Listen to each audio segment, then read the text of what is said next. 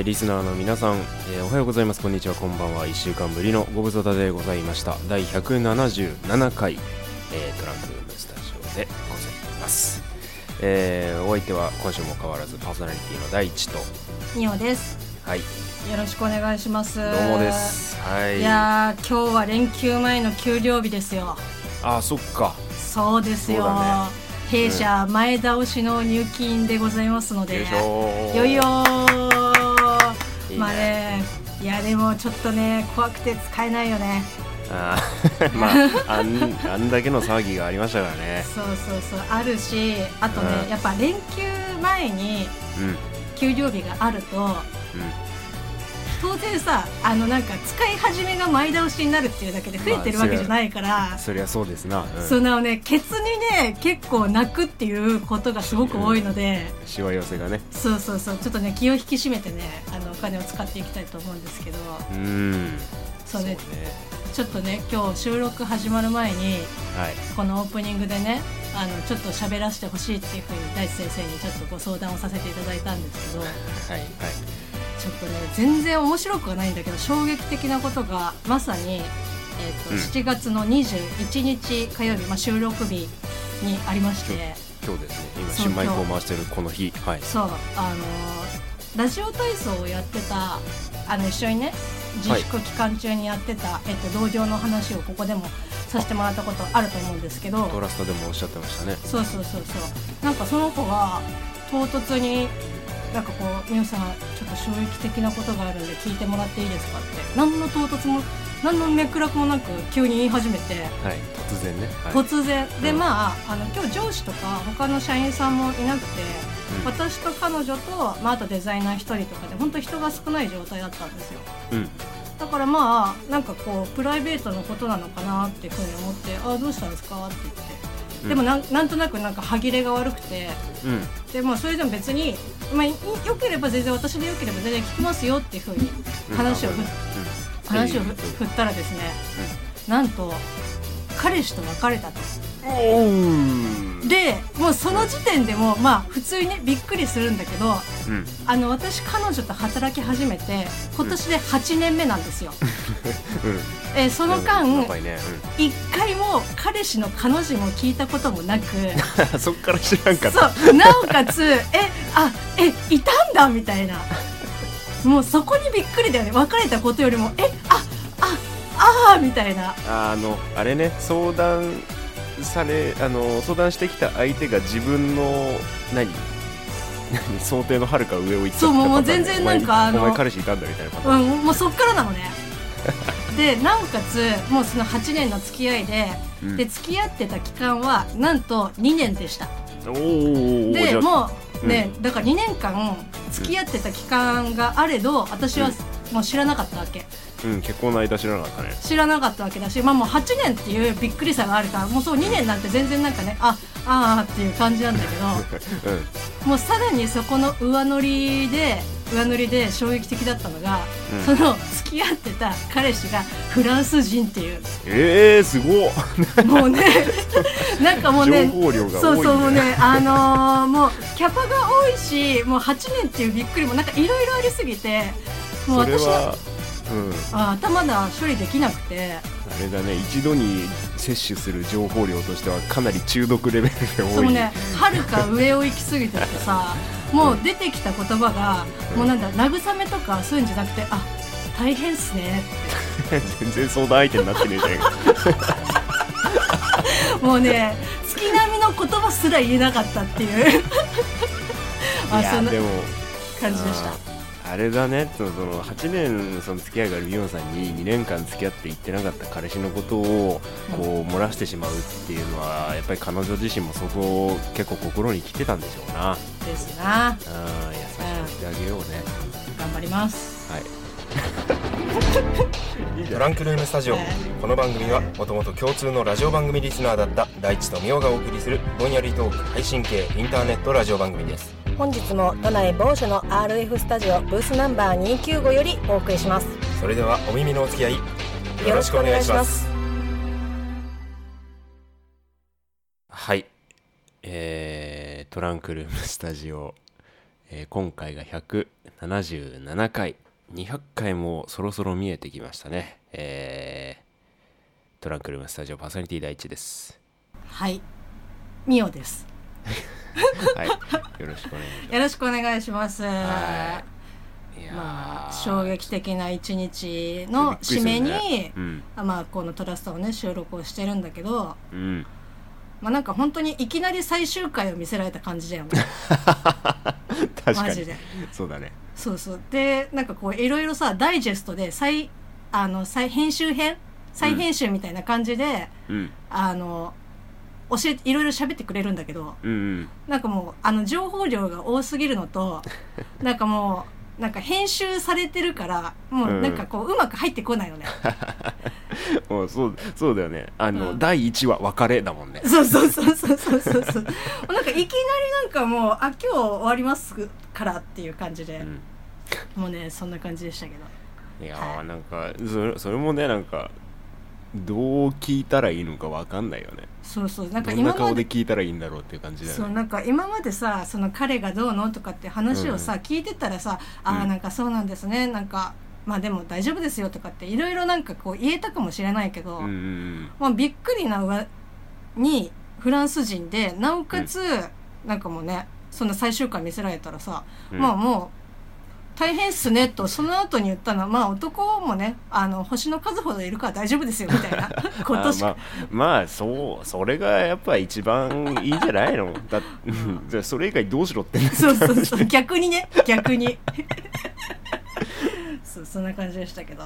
なんかね、はい。まああのツイッターとかお便りとかをこうちょっとねいただいてるみたいなので。うんそうですね。じゃはい。あちょっとお便りの方に移りますか、お願いします。うん。で先週の配信長かったね。すごい長かった。うーんそうかな、だって1時間超えだ50分ぐらいか。でもあれは。そうですね、うん。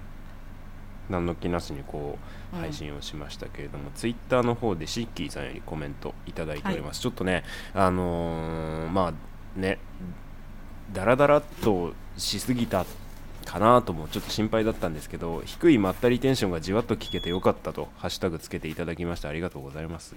ありがとうございます。であとはねミツさん毎回コメントくれてますね。ありがとうございます。ありがとうございます、えー大地先生はお声から精神的疲労がにじんでいたので しっかり休息してねと、はい、いただきました。でミツさん続いてコメントくれてます。カートレース中は、えーカートレース中音源は楽しみですが放送には使い物にならない言葉が多々ありそうですね。と、はい、いただきました、で先週の配信終わって、えー先週末か、えーうん。土曜日かな、にえー静岡県のえー御殿場で開催されました、えーニコニコバンバンカップという名前だけはちょっとね可愛い、あの ネーミングの,、うん。あのカートレースに参戦してきてトラスタのツイッターでもちょっとつぶやかせていただいたんですけれども、あのーちょっとお便り紹介させたあしてお便りを紹介した後にちょっとご紹介をさせていただきたいかなとえー思っておりますので、えー皆さん、はい。はいお楽しみにというか、はい、お付き合いいただければと思います。はいで、えーメールボックスの方にいただいたお便りです。メールフォームですね。えーはいいただきました。えーこの方からいこうかな。2週連続になるかな。えートラスターネームベルさん。女性の方ありがとうございますありがとうございます。えー大地さん、みおさん、おはようございます。こんにちは、こんばんは。えー先週の拡大版、楽しく聞かせていただきました。ありがとうございます、ありがとうございます。えーお二人に質問です。ちょっとカートの話題とは関係なくなっちゃうけど、先日、母が父からもらった黒マスクをつけるか悩んでいたので、理由を聞いたところ、悪者みたいじゃん。と言っていて、妙に納得してしまいました。第3のみおさんは、黒マスクをどう思いますか？はい、質問いただきましたね。ありがとうございます。こういうのね、本当にありがたい。このありがとうございます、うん、番組の話題になるんでね本当にありがたいです、すいませんえー、どうよ？マスクしてる？ま、マスクはしてますよ。であれ？なんか普通のマスク？えっとねまああのー青いさマスクがさ一時結構入ってきてたと思うんだけど。あのフィルターがすごいやつみたいな感じそうのやつかな。そうそうそうそうそうかな、で、でももうしばらくしてマスクね、あの売り始めが結構出てきて、うんうんうん。最近ではもう普通のまあいわゆる白いマスクですか？うんう、んうん。をつけてますね使い捨てのやつを。ああ使い捨てのやつか。はい。なんか僕も今ずっと使い捨てなんですけど、うんうんうん。職場かな？ではもうななんていうの？ウレウレタンマスクって言ってたかな？なんだっけ？繰り返し洗えるやつ。あをつけてる人が多いっすね。ちょっと伸びる感じのやつ。そうそうそうそうそうそうそう。うんであの黒マスクどうですかっていう質問いただいたんですけど、はい。結構バリエーションに富んでる柄が多い、うんうんっていうか色だけじゃなくて柄物で勝負してる感じがあるみんなあーわかる。なんかさその今のこの状況になる前ってうん。マスクってやっぱりさ白まあつけてる人は白い方が圧倒的に多かったと思うんだけどそうだよね。多数派だよね。でさその黒とかつけてる人とかが、まあ大体あなんだろう原宿にいるかなみたいな感じの。あーわかるなそのその何？ウイルスを防ぐというよりもなんかこう顔を見せない マスクをそうだよね。そうそうあのマスカレードの方のマスク感は強かったと思そうんだよな。あのコロナ禍の前はそうそれこそあの V 系の人がうんうんうんあのつけてるイメージとうんうんうんか、うん。ただこのコロナ禍でマスクの位置づけってやっぱ絶対変わってるじゃないですか、変わってきてますね。需要ももうありえんくらい伸びてるし。うんでただその、まあ、コロナ禍がコロナ禍初期はやっぱみんな白いマスクを圧倒的にバババッとつけるけどその白いマスクが枯渇し、えーもうこのマスクに手を出すしかないってなって黒いマスクに徐々にみんな手が伸び始めてやっぱりおしゃれアイテムとして「えお前黒マスクつけてんの？中二病みたいじゃん。プププー」の感じがなくなってきつつはあると思うんだよね。そうねそうねそうね、うん。全然あの黒いマスクをつけていてもうん。違和感はなくなってきたよね、そう。悪者みたいじゃん感も確かにわかるんだよ。うんうんただあんまりもうもういいんじゃない？って感じはする。ああ、なるほどね。悪者むしろマスクをつけずに外出した方が今世間的には悪者になるのでうんうん。なんか全然いいんじゃないかな。あなんか私の職場とかで、うん。あ私の職場私の母の職場とかで、うんうんうん。なんか結構ね最近だとその手作りマスクがなんか流行ってるんだって。ああね。チクチク裁縫やる人多いみたいね。そうそうそう。それで、それこそさ手作りマスクっていうぐらいだからもう、うん。がっつり柄物だよ、うんうんうんうん。でもうなんか可愛い感じの柄とか涼しそうな柄のやつとかで、うん。その色がついてるものとかっていうのが、うん。もう結構当たり前になってるからうん。そういう環境にいると多分こう受け入れやすいんだとは思うんだけど、うん。ね。なんかこうね白いマスクをつけてる人がこう多かったりとか、まあ、うちも白いがマスクが多いんだけどうん。つけてる人が。なんかそうなると、なんかやっぱりそういうこう黒のマスクに対してのうんこうイメージっていうのはちょっと払拭されにくいのかなって環境によってああまあそうねうんうんまあでもね本当今もういろんなマスクつけててもねあの、うん。全然大丈夫ですし。そうだよね。世間がこんな状況だから、このマスクのカラーなんていうのはスタンダードになっていくと思いますよ、うん。うんうん。ぜひ俺あの、うん。お母様も黒をつけていただいて。ぜひぜひ。はい。で俺の職場の人がそのウレタンマスク、うんうん。あの黄色っぽいのをつけてんの。黄色っぽいやつ。はいはいはい。ちょっとさっきからな何の色がいいかなうんで例えたらいいかなと思うんだけど。うん、クリーム色みたいな感じじゃなくて？そうそうそう。あの、うん。おばちゃんの下着みたいな。おおそんな捨ずててこに腹巻きのおじちゃんの腹巻きみたいな色をしてるわけです。なんかもうねよ例えがもう本当にね ひどい。で売れ売れたマスクをしてると。はいはい。で繰り返し洗えるんだよみたいなことを言ってて、あのーでこの前そのマスクの話題になった時に仰天の一言が飛び出たんですけどうんあのおおばちゃんの下着色のそのマスクがよもともと買った時は白だったっつうんですよ。やべえやべえやつ来た。お前でなんかえ聞くところによるとそのウレタンマスクちょっとそのマスクの何形式は分かんないけどは繰り返し使っていくうちに色がつきやすいらしい。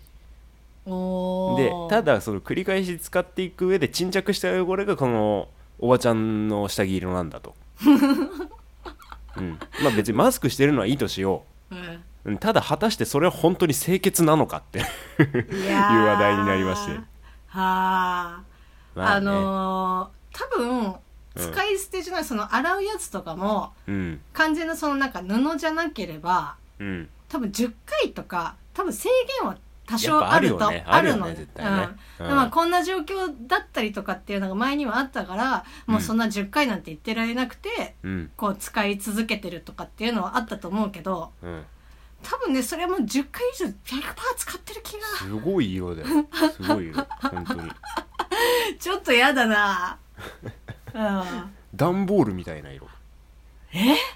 そういう白がそういう色になるって相当なんかさ。あ そうだ。喫煙所の壁の色。あー。やばいね。いやなんかこれだなっていう例えにあんま行き着かないんだけどまあいいやそんな感じでした。いや逆にさ その人から出てるさうん。要はまあ汗とかなわけじゃん、うんうん。大丈夫？大丈夫なのかな。そっちの方がちょっと心配ですけど。はい。まあはい。そんな感じですよ。気にしないでいいと思いますうんうん。はい。ベルさんお便りありがとうございますありがとうございます。はい。さてそんなこんなで番組も後半に今から移っていくわけですけれどもはい。あのねこのあれ先週カート行ってきますよでカートの話したいなみたいな話をしてたんですけどこう1週間考えたですよ。どうやってカートの話をトラスタに落とし込もうか。うん。でまあそのカートに行く前は音声を取ってくるみたいなことしか思いついてなかったんですけどこうまあ考えに考え抜いてですねうん。何も出てこないと。でも大体さちょ今までのトランクルームスタジオでカートの話を思い出してみて。大体雨降るか俺がスピンして終わってるわけよ、あであと仲間に裏切られたりしてるわけよ。間紳士協定が。そうそうそう。そう。でまあそんな中こう今回のカートに行ったんですけどまあ今回も雨だしスピンはするよね。あー。そうなんかね話ずれるかもしれないけど、うん。あのツイッターでさ大地先生があの、うん。やりますよっていうツイートをしたリンクに、うん。YouTube のリンクが貼ってあったじゃないですか。あはい。貼らせてでいただきました。もそうそう。てっきりもうね俺は YouTuber になりたいっていうふうに言ってたから弟一人でうん。始めたのかなって思ったのね、うんで見てみたら、あれ？なんか大地君の顔変わってるなみたいなアイコンが。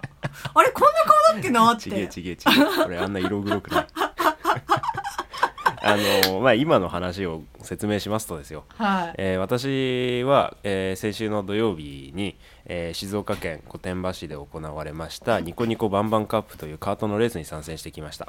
でこのニコニコバンバンカップというのは、えープロのレーシングドライバー、えーバンバタクさんという方がいらっしゃるんですが、えーその方がですねこうモータースポーツの楽しさをいろんな人に知ってもらいたいというような形でえー、さっきと借り切ってですねレンタルカートでみんな出場できる、えーというようなカあのカートのレースなんですけれども、えーでそのバンバタクさんの公式チャンネルでそのニコニコバンバンカップ、えーずっと中継をすると。いうようなことで生配信でいろいろ見れるんですよ。で、えー生配信っつったけど今からでも YouTube でニコニコバンバンカップラウンド2って調べれば出てくるからぜひ見てみてください。で、はい。会場内ドローンが飛んでんの。え？すごい最新鋭うん、であのこうカートでもトップスピード4 5 0キロ以上かな4 5 0キロか出るわけですよ。うん。そのカートをその上から空撮してくれたりするんでああのー結構あの迫力のある映像であの仕上がって中継されてましたんでちょっとこれぜひとも皆さんに見せたいなと思ってツイート貼らせていただいたんですけどリツイートお気に入りのし,、えーしてくれた皆さんありがとうございました。ありがとうございます。うーんでまあ雨午前中雨午後からちょっと晴れたっていう感じだったんですけれども、うんはい。あのまあ、耐久レースとスプリントやって今回はせ、あのー去年はね表彰台登れたんだけど今年はダメでしたね。ちょっとあんまり良くなかったんですけどでちょあーやべ残り時間が少ない。で今回トランクルームスタジオのアフタートーク終わりに、えー私大地の練習走行中の、えーヘルメット内の音声というのを無理やり入れてあります。なので、えーアフタートーク聞きあの聞き終わって、えーレース中の音源聞きたいなっていう方いらっしゃったらぜひそのまま聞いていただければと思いますのでぜひともお付き合いください。はい。はい。時間がなくなっちゃった。ちょっと残りはアフタートーク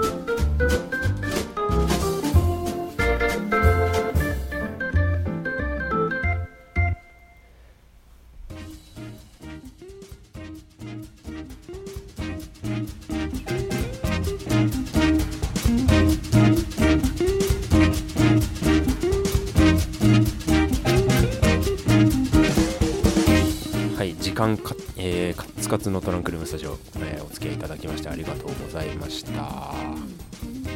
で、えーまあ、カートの話の途中だったんですけどこの後カートの音声がもう BGM もなくそのままボンと入ります。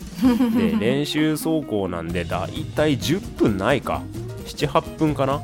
ぐらいででかなり、えー声は取れてるんですけどそれと同時にエンジン音も入ってるんでうるさいんでイヤホンとかスピーカーでお聞きの方音量ちょっと十分注意してください。はい。っていう感じで。あとレース中まあ興奮してでなんで練習中の音声かっていうとレース中興奮してちょちょちょっともう聞くに耐えないあのあの単語がいろいろ並んでたんでそこはあの、はい、勘弁してくださいってことで。はい。でねあのある程度ね取られてることを意識して走ったんだけどダメだね。本当に。ああのねえまあ、言葉もそうだけど自分のテンションがこうラジオあのポッドキャストを配信して長いことになりますけど恥ずかしい。本当に恥ずかしかった。えこの練習走行の音声でもちょっと恥ずかしいぐらいなんでー。まああの何？練習走行中とかカートに乗ってる最中ドライバーがコースのそしてカートのそして周りのライバルの何を見てるかっていうのを中心にお話をしてるんで、えーこの後の音声聞いていただきたいなと思います。で来週以降よかったらそれを解説とかねしていきたいんで、うんうん。ぜひともそれに対するリアクションツイッターメール等でお待ちしてますので、はい、皆様ぜひお付き合いください。はい。はい、ごめんなさい。後半はギュギュッと情報が多かったですけど177回トランクルームスタジオお相手はパーソナリティ第一とミオでした。あざした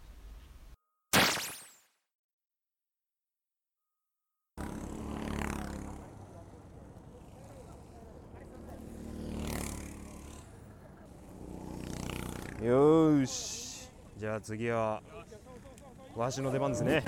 さあいよいよ大はいよ。今もうマイクを回してます。じゃあチェッカーまで最後プラクティス。お願いしますお願いします今からカートに乗りますよいしょはい。さてマイクを回して初めてこんなことするわ。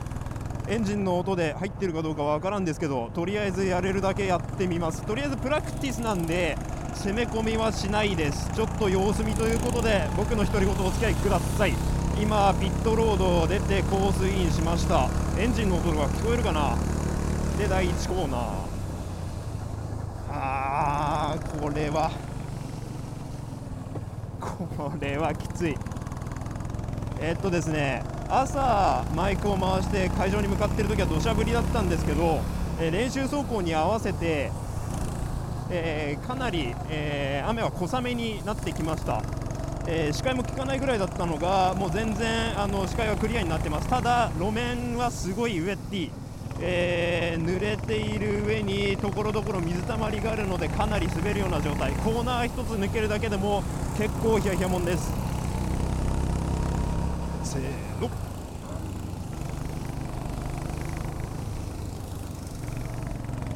曲がんないね。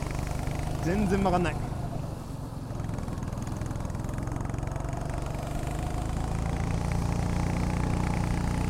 よいしょピットを出てアウトラップ終えました。ピットを出てからの最初の1周を終えました。なかなかタイムが乗らないと思う。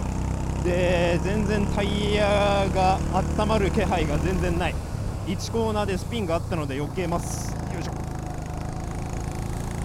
うーん。小雨はぱらついていてところどころに水たまりがある状態。うーんなかなかこれは厳しいなよいしょせーの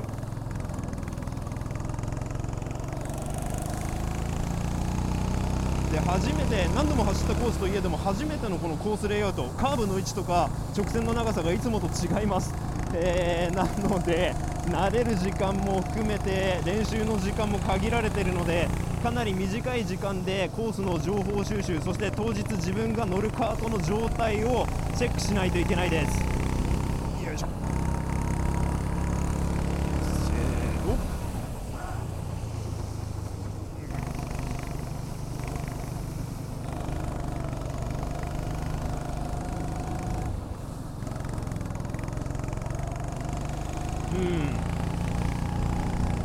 ちらかっていうと滑らせないようにコントロールするよりも積極的に滑らせていった方がいいかもしれない。3周目に入りました。アタックしてみます。よいしょ。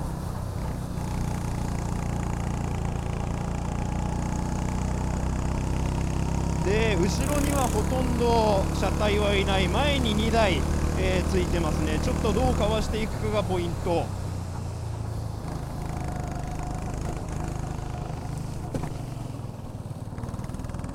ちょっとスピード落としてきたかな。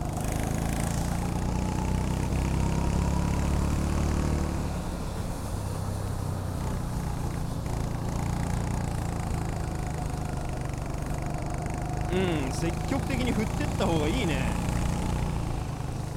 下手にコントロールしようとすると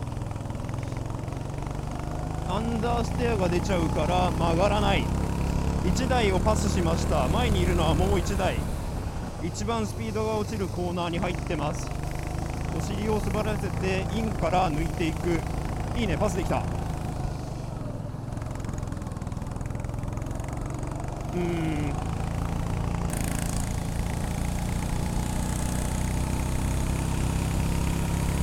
さて、えー4周目かな？4周目に入ったな。頭前に2台います。ちょっといろいろ試してみる。滑らせる落とす右コーナー小回りする。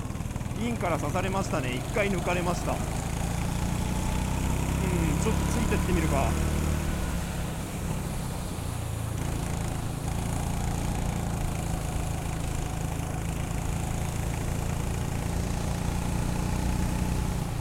前の車体がオーバーラン。これはいけそうです。3台並ぶ。かなり前の2台が詰まってるんで僕もそのペースダウンを食らってる感じにはなってます。よいしょ。突っ込んじゃうかな。危ない。ちょっと鼻先で前の車のリアバンパーにゴツンとしました。まあこれはレースあるあるなんですけどちょっと相手の様子を見るっていう感じですね。こづいて道を開けてって言ってるような感じです。まもなく練習走行終わりかな。前に3台詰まってる。なかなかペースが上げられない。ちょっと一回落とします。ペースを落とす。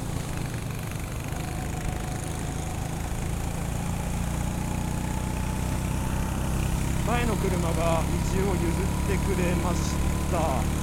ちょっと危ないって判断したんでしょうね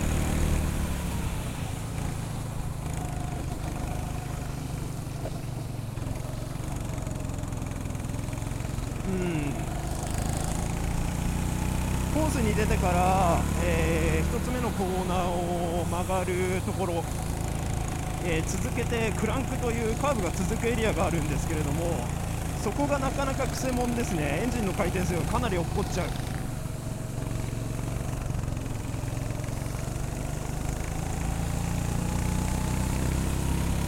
いしょ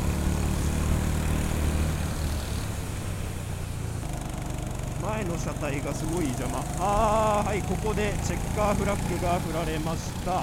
練習走行は終了です。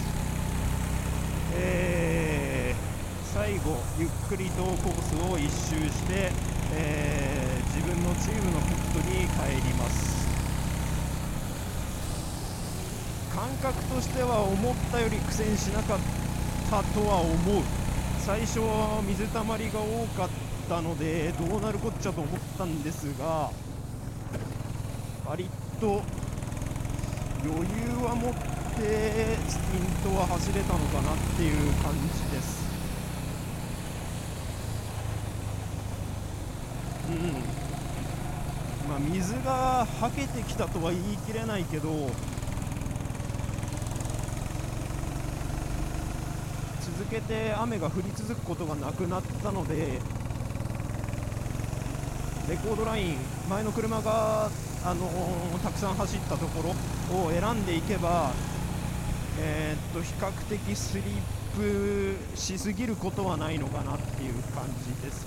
ただコーナー全然曲がんないことがあるけど。ちょっとそこだな。ギリギリで攻めてどこでフロントが抜けるかっていうのを見極めていかないと。近して競争には勝てないって感じですかね。今ピットロードに戻ってきましたと。ふう結構喋れねえんじゃねえかなと思ってたけど意外といけたかな。